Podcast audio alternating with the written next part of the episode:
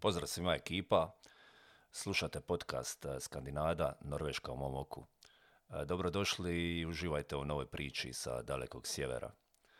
Nakon eh, kratke ljetne pauze nastavljamo sa pričama. Ovaj put to će biti mala kombinacija priča sjevera i juga, putopisna reportaža, nazovimo tako. Naime, ovaj godišnji odmor nisam po prvi put proveo u Hrvatskoj, u Dalmaciji. Spletom okolnosti završio sam u Grčkoj, na otoku Kreti. Činilo mi se zanimljivo prepričati kako je to sve izgledalo i kako sad od kad živim u Norveškoj gledam na te druge zemlje koje su daleko slabije razvijene od onih skandinavskih, da ne kažem siromašne zemlje, upravo sam rekao. Netko mi je na Facebooku kad sam objavio sliku sa neke prekrasne plaže na Kreti rekao šta ti je život. Morao si otići na daleki sjever da bi vidio daleki jug i to je istina. Nije da prije nisam putovao vidio dosta europskih zemalja, ali sad eto ukazala mi se prilika po prvi put e, da vidim Grčku, da vidim Kretu. E, korona je poremetila doslovno sve pa je tako i Norveška stavila Hrvatsku na listu visoko rizičnih zemalja, takozvanu e, crvenu zonu. E, ta crvena zona kao u nju nije preporučeno putovati. Nije sad e, da sam se ja nešto prepao, jer inače tada ne bi nigdje ni išao iz Norveške. Problem je bio problem je bila ta karantena po povratku, nisam htio provesti dobar dio godišnjeg, točno 10 dana u izolaciji. I zanimljivo u tom periodu Grčka je bila na listi tih e, zelenih preporučenih zemalja. Zapravo ne preporučena jer je preporuka norveške vlade bila ne putovati bez potrebe. E sad, nije da mi je bilo o glavu ići negdje, ali eto, jednostavno, trebalo mi je sunca i vitamina D. Treba mi je odmor nakon godinu dana, ponekad stvarno napornog rada. Bio sam jednu ruku i tužan jer, eto, neću vidjeti obitelji i prijatelje, u Dalmaciji, ali na kraju, eto, ne žalim stvarno što sam baš odabrao zemlju Sirtakija i Kretu. E, norveški avioprijevoznici e, zbog e, koronavirusa ukinuli su dosta letova, pa i neke direktne linije iz Bergena, kao recimo prema Splitu ili Hanji na Kreti. Piše se Ckania, ali Grcije zovu Hanja, dakle to je grad u kojem se ja boravio na Kreti grad nekih 55 e, tisuća stanovnika, dakle veći je od e, mog Šibenika. Grci Hanju inače zovu selo, malo selo. Šibenčarima da reći da žive na selu, vjerojatno bi se većina njih naljutila. Dakle, kako nije bilo direktnog leta za Kretu, mora sam koristiti transfer zemlju, Poljsku, grad Varšavu ovaj put, jer mi je to taj dan bio najpovoljniji let, pa sam i povratak uzeo preko Poljske, samo ne Varšave, nego drugog grada Krakova. To će na kraju ispasti jako zanimljivo i poremet moje planove oko karantene. Da, dakle, Kreta je najveći grčki otok i peti najveći otok u Sredozvanom moru, to je otok e, prekrasnih plaža i restorana. Među turističkim atrakcijama na Kreti su mnogi arheološki nalazi, Venecijski dvorac u Nou, Samarijski klanac, mnogi drugi manji klanci, prekrasne planine, što me iznenadilo, od kojih neke čak idu do 2500 metara nadmorske visine. Znači velike planine, rijeke, prekrasna jezera, dakle sve to ima na Kreti, sve to lipo za Kreta je snažno povezana sa starogrčkim bogovima, ali je također povezana sa minojskom civilizacijom, otprilike 3000 godina prije Krista, dakle jedna od najstarijih civilizacija u Europi. Otok jako bogate povijesti, otok je bogat raznolikom florom i faunom, mnogim životinskim vrstima, vrstama. Otok ima također e, izdužen oblik i prostire se na nevjerojatnih 260 km od istoka prema zapadu. Ja sam, dok sam bio 10 dana tamo, dakle, uspio vidjeti samo taj zapadni dio otoka. Inače, za istočni dio isto kažu da je prekrasan i treba stvarno više od 10 dana za sve to vidjeti. Zapravo trebali bi vam mjeseci, par mjeseci za sve to pogledati, za svaku tu uvalu, plažu prekrasno vidjeti. Treba jako puno vremena. Dakle, Kreta je stvarno velik otok, ima više od 650 tisuća stanovnika. Glavni grad je Heraklion, kojeg isto, nažalost, nisam uspio vidjeti, jer Hanja, grad u kojem sam bio, ima svoj aerodrom, to nekoliko kilometara, mislim deseta kilometara od grada, tako da nisam imao potrebu ići u Heraklion. Mislim da sam imao vremena, htio bi ići vidjeti taj grad, ali to ovaj put nisam uspio. Uz prekrasnu Hanju uspio sam posjetiti taj grad e, Retimno, također prekrasan gradić na nekih 35.000 stanovnika je taj prekrasan dvorac. Tamo smo čak e, degustirali ribu u jednom restoranu, stvarno je bilo izvrsno. Čim sam došao u Grčku, na aerodromu random iz aviona odabran sam za uh, free test na koronu. Tako da sam uh, prva 24 sata u Grčkoj morao provesti u karanteni dok ne dođu rezultati. Pita sam se di baš ja od cijelog aviona, ali eto, nekoga ide loto, mene idu random korona testovi. Srećom, test je bio negativan, pa je moja grčka avantura mogla početi. Rekao sam u prošlom podcastu da imam prijatelja na Kreti koji tamo živi i radi.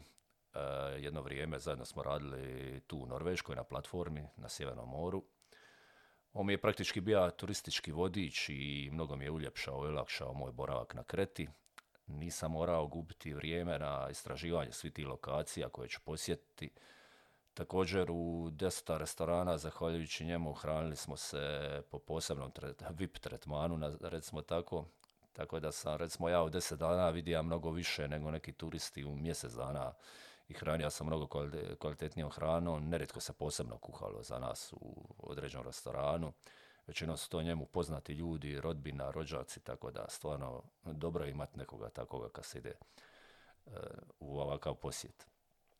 Korona isto i dole ostavila paranoje na ljude. Znači u svaki dućan zatvoren ili u neku ustanovu mora si ući, imati masku. Svugdje su postavljeni ti antibakterijski gelovi. Kafići, klubovi, restorani su negdje na pola moga godišnjeg e, dobili zabranu rada e, dugo noć, pa su zatvarali u ponoć i jako mnogo, mnogo turista je bilo na Kreti tih dana, pa sam se često pitao kako je tek kad nema pandemije.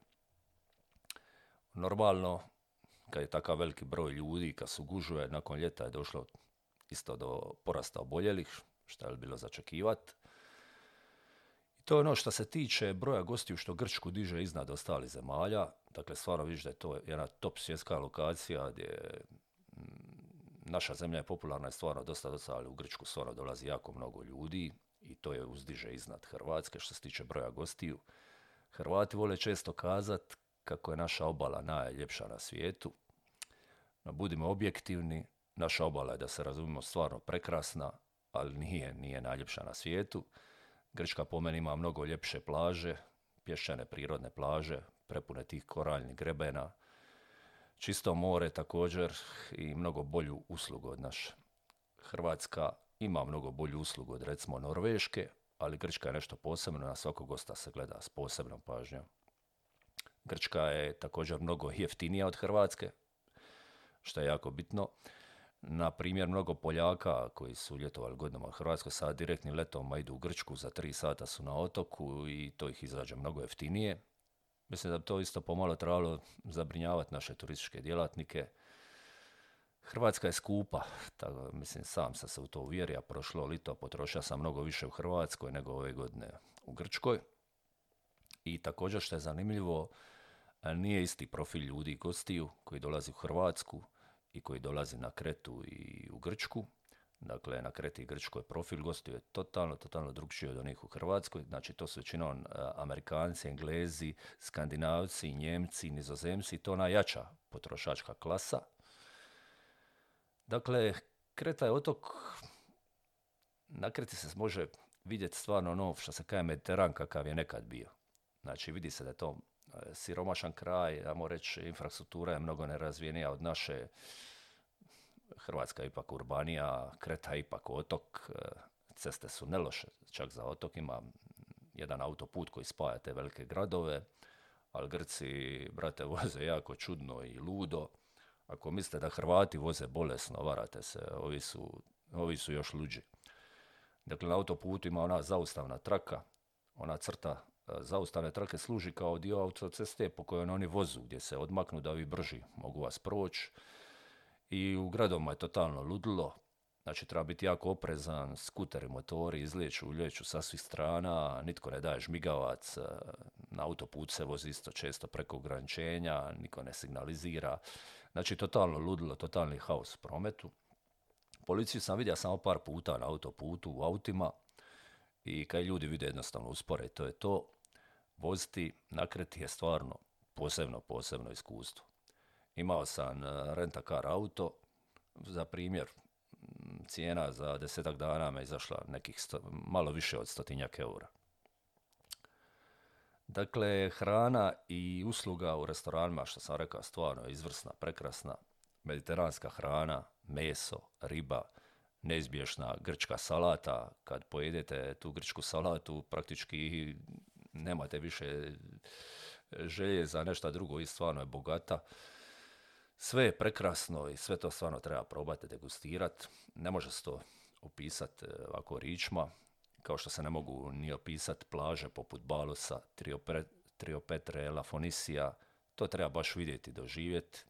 Znači to su prekrasne lokacije, neke od tih lokacija su top svjetske lokacije tih plaža i stvarno je lipo. Temperatura prava mediteranska, nešto slično kao i u nas na jugu, Dakle, jako je vruće, samo noću bi padala ispod 30 e, stupnjeva. I to je šok, pogotovo kad dođeš iz Norveške. Noćni život je stvarno ludilo, živa glazba, koncerti, događaj, samo je to, korona je i to sve poremetla. Tako da, kad sam zadnji par dana mog godišnjeg odmora, grčka vlada je uvela to pravilo da se sve moralo zatvarati u ponoć, pa bi izlazili dosta ranije, već oko 6-7 sati na večer. I onda neki turisti ono glupasto pitali domaćine zašto sve zatvara u ponoć. Normalno da njima to išlo na živce jer nije bilo u interesu zatvarati u ponoć jer njima što se kaže berba ljeti i želu raditi onda bi im šaljivo odgovarali da zatvaraju ponoć zato što COVID dolazi iza ponoći. Ono što se odmah vidi kad dođeš u Grčku iz uređene i bogate zemlje, recimo kao što je Norveška, je ta organizacija, infrastruktura, kultura vožnje. Tako da stvarno Norveška u jednom segmentu dosta razmazla. Recimo, jedna od najljepših i top svijet lokacija, plaža Balos, recimo nema asfaltni pristup, pa se neki bijelim prašnjavim putem, kamenjarom vozite desetak kilometara, to je posjeća na reli Paris-Dakar i za vas sve dimi od prašne, dok se na tisuće turista nastoji probiti istim tim putem. Znači, totalno je ludilo. I mislim da bi ipak trebala i Grčka, iako je Grčka ali siromašna zemlja, uložiti makar u, u takve neke, stvarno dosta ljudi se, nije to sada idu dva, tri auta, tu se kreće na stotne auta, na tisuće gostiju svakodnevno. Znači, tako ta infrastruktura, ceste malo su, onaj, nisu baš dobre. Kreta me dosta posjeća na Dalmaciju, ljudi nemaju baš puno novaca za bacanje, turizam im je sve, nema nikakve industrije, agrokultura je recimo razvijena, to je ok. I oni su ljudi koji za turiste rade sve. I sad normalno kad i oni trpe pad e, gostiju, boje se isto kako će preživjeti cijelu godinu i u velikim su problemima, jer ono što zaradu u ova 3-4 mjeseca, to im je sve za cijelu godinu Inače, sezona traje duže od, e, od, naše i već počne u četvrtom, petom mjesecu, traje do devetog, desetog, zato što je i klima malo drugačija i malo je toplije dol kod njih. Znači, jako se boje kako će biti recimo ova zima kad je pad, ne znam, nekih 50% tih turista. Iako je meni izgledalo da je to sve krcato i da je puno ljudi, kažem vam, često sam pitao kako je tek kad, e, kad nije ta pandemija. Ono što me iznenadilo to je ta, e, nisam prije to toliko čitao i pratio, dakle ta napetost e, na Mediteranu u tom geopolitičkom e, smislu može se osjetiti i prisutna je. Turska im često priti i radi te probleme, dakle Grčkoj, Kreti, otoku. Nedavno pričali smo ovi Grci kad smo bili vani u kafiću, kako su im Turci i njihova mornarica iskidali nekakav podvodni, ja mislim da je bio optički kabel, novi kabel koji je postavljala njihova mornarica i koji su uložili jako mnogo novaca, koji valjda spaja Grčku sa, Kretu sa Grčkom. Dakle, uvijek je također napetost e, oko širine tih teritorijalnih voda. Sad je nedavno Grčka tila proširiti te teritorijalne vode, pa je Turska rekla navodno da je to kao čin koji izaziva rat, koji čista provokacija i tako dalje. Inače, jedna i druga zemlja imaju jaku vojsku, avijaciju i, i mornarcu a ne bi smile ići, što se kaže, jedna na drugo, jer su obe zemlje interesantno članice NATO-a. Također e, na Kreti imate jednu od najvećih američkih vojnih baza. Mi bi se kupali par puta na nekim plažama i prolazili tik uz ogradu tih uh, vojnih baza, pa bi Grci šal rekli da niti ni oni ne znaju šta Ameri sve tamo imaju, kakve su to e, jedna od najvećih baza u Europi, u, na Mediteranu, čak neke podmornice, podvodne baze, dakle to je sve, dosta toga je vojna tajna pa se ne zna ali zanimljivo neretko dok ležite na plaži, znači američki borbeni lovac se digne, propara nebo i krene put bliskog istoka, obavi šta ima i za par minuta je nazad. Mislim, tako je, tako je brzo tamo i vrati se nazad da ono... Ako vas kao ukaže prilika, eto, a niste bili onaj do sada, otiđite na kretu, nećete zažaliti, kao što nisam ni ja zažalio, kad sam e, došao na kretu, ono, ima, ja sam malo s tim predasudama, sam rekao, a šta mene može iznenaditi, ono, vidio sam, naša obala je stvarno prekrasna, naše more je čisto, ipak ovako vidiš nove zemlje, kad vidiš te nove krajeve, uvijek te nešto može iznenaditi i uvijek je zanimljivo vidjeti nešto novo. I kad sam došao tamo, rekli su mi kad jednom zakoračiš na ovaj otok, uvijek ćeš se vraćat i to je živa istina. Tako da ja već iduće godine ponovo planiram otići na Kretu jer stvarno imam tamo jako mnogo još toga vidjeti. Ono što me veseli, a to su Grci e, kao narod, stvarno su ljubazni domaćini, iako su religiozni by the way, ali jako su temperamentni, brzo planu, stari su malo konzervativniji, mlađi pratu trendove. To je onaj klasični mediteranski tip ljudi, i nije za ništa Mediteran i mediteranska hrana nešto najbolje šta taj doli dio Europe nudi. Kad sam se vraćao, eto nisam bija, e, nisam imao tu sriću, Norveška je među vremenu stavila Poljsku na crvenu listu i sad kako je moj transfer grad bio Krakov, mora sam na kraju ipak ići u karantenu, a ta karantena je to bija razlog zbog kojeg e, nisam išao na, u Hrvatsku. Tako da sam deset dana ipak bio u karanteni kad sam se vratio i na aerodromu u Bergenu testigra na ponovo korona test. Eto, srećom ponovo je test bio negativan. No, bilo mi je dobro što je tih deset dana bilo plaćano poslodavca, jer nisam ja bio kriv što je Poljska među vremenu stavljena na tu listu, tako da po zakonu nisam smija raditi, a moralo mi biti plaćeno. to mi je dobro došlo jednu ruku odmort, složiti dojmove sa prekrasne krete, privrt ponovo taj film, Hrvatska, eto, tako u mom slučaju ove godine ostala po strani. Bila mi je stvarno u početku žao, ali eto, lipo isto putovati, otkrivati nove zemlje, nove krajeve, nove kulture. I da, Norveška mi je to omogućila, jer nešto ovako sebi nikad nisam mogao priuštiti dok sam radio u Hrvatskoj. Ne samo financijski priuštiti, nego i zbog vrste posla kojeg sam radio tada u Hrvatskoj, u turističkom gradu, u sezoni, kad nisam mogao od posla ljeti doslovno maknuti. I eto, trud i žrtvovanje se na kraju ipak isplatilo. Uloge se sad promijenile. Došlo je vrijeme kad će neko mene ljeti usluživat, vrijeme kad ću ja ispijat pivo, vino, viski na prekrasnim plažama, barovima, ostavljati bakšiše nekim drugima koji sad ne mogu maknuti cijelo ljeto. Dakle, sve se to mijenja. Hvala svima što ste navratili na podcast. Hvala svima na slušanju veseli i zdravi bili. Pozdrav iz Norveške. Stay tuned.